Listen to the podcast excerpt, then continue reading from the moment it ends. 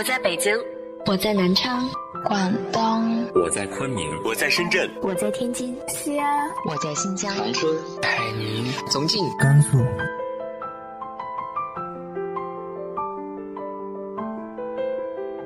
这里是 FM 幺八零八四，昨天的你的现在的未来，我是主播背着吉他的蝙蝠女侠。无论你在哪儿，这里都有我的温暖等你。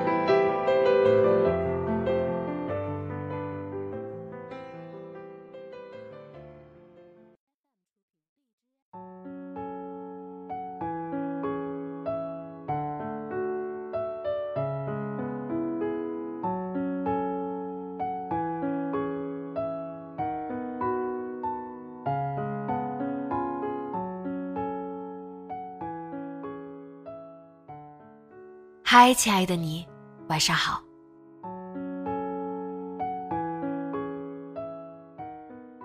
其实我的小时候也遭遇过家里重男轻女的事情，全家人都很爱我，除了我的奶奶。今天和大家分享的文章来自于邓安庆的《愤怒和羞愧》。过年大家吃饭时，父亲说的一番话让我脱口而出：“凭什么？”事情的起因是我堂弟媳妇儿小娟，因与堂弟感情不和，一直在娘家不肯回来。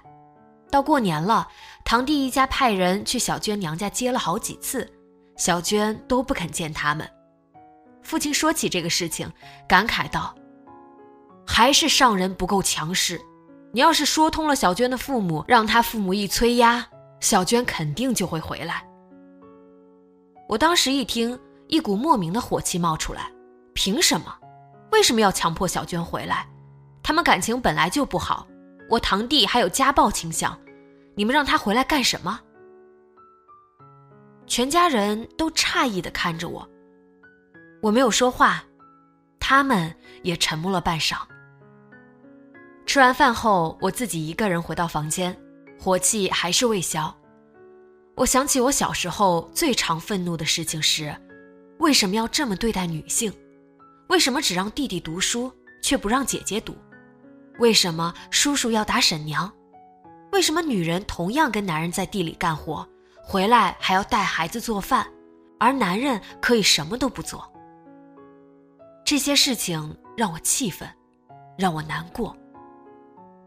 母亲有时候开玩笑地说：“你要是个女孩该多好，我就不用供你读书了。”我会反问：为什么女孩就不能读书？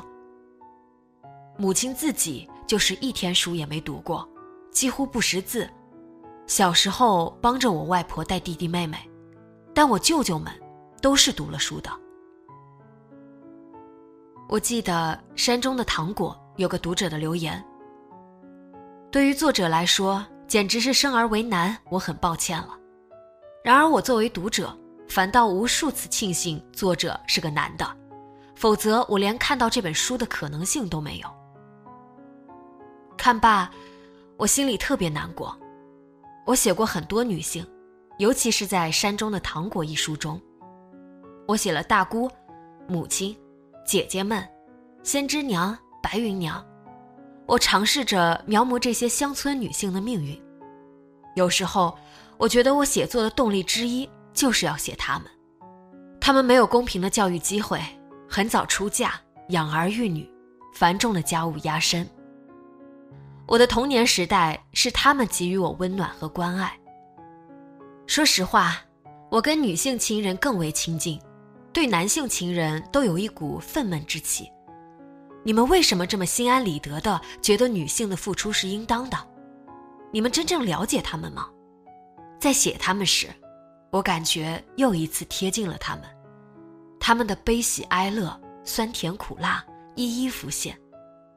我想起我大姑被大姑爷家暴的场景，也想起我姐姐不能读书的委屈，也想起我母亲少有人细致关心的内心。我要写他们，就是让我内心的愤怒有释放的地方。我也希望他们知道，有一个人是愿意去倾听他们声音的。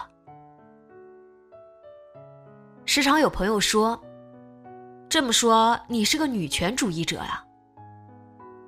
说实话，我不太了解女权主义是什么，我只是基于自己生活中的真实感受。去年去伊朗旅行时，同行的女士都围上头巾，而我坐在她们中间，忽然涌出作为男性的羞愧感。在这个国度入乡随俗，所有的女性都要戴头巾，而我作为男性却不用如此。这个场景如此鲜明地把我作为男性的优越感凸显出来，它让我想起在乡村，因为我是男孩，可以一直读书。因为我是男孩，我可以坐在宴席上，而女性往往不能上桌。因为是男孩，家谱上可以写我的名字，女性都不能。这些让我厌恶和反感。男女平等说了很多年了，每回回到我的老家，在那个熟悉的环境之中，这些观念都不曾落地生根过。在现实生活中，在各种酒桌上。在各种女性遇害的新闻中，在辱骂女性作家的留言之中，在各种有意识或者无意识的言语中，你都能看到对女性的贬义和物化。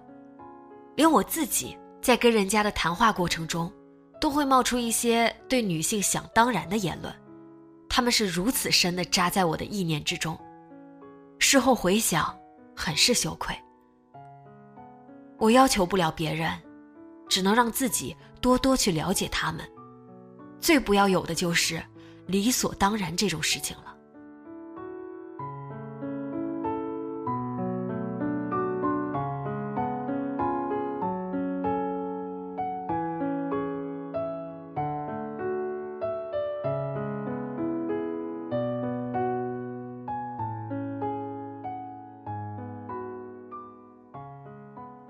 你是否经历过男女不平等的对待呢？直接在节目下方留言告诉我吧。今天的节目就到这里，节目原文和封面请关注微信公众号“背着吉他的蝙蝠女侠”，电台和主播相关请关注新浪微博“背着吉他的蝙蝠女侠”。今晚做个好梦，晚安。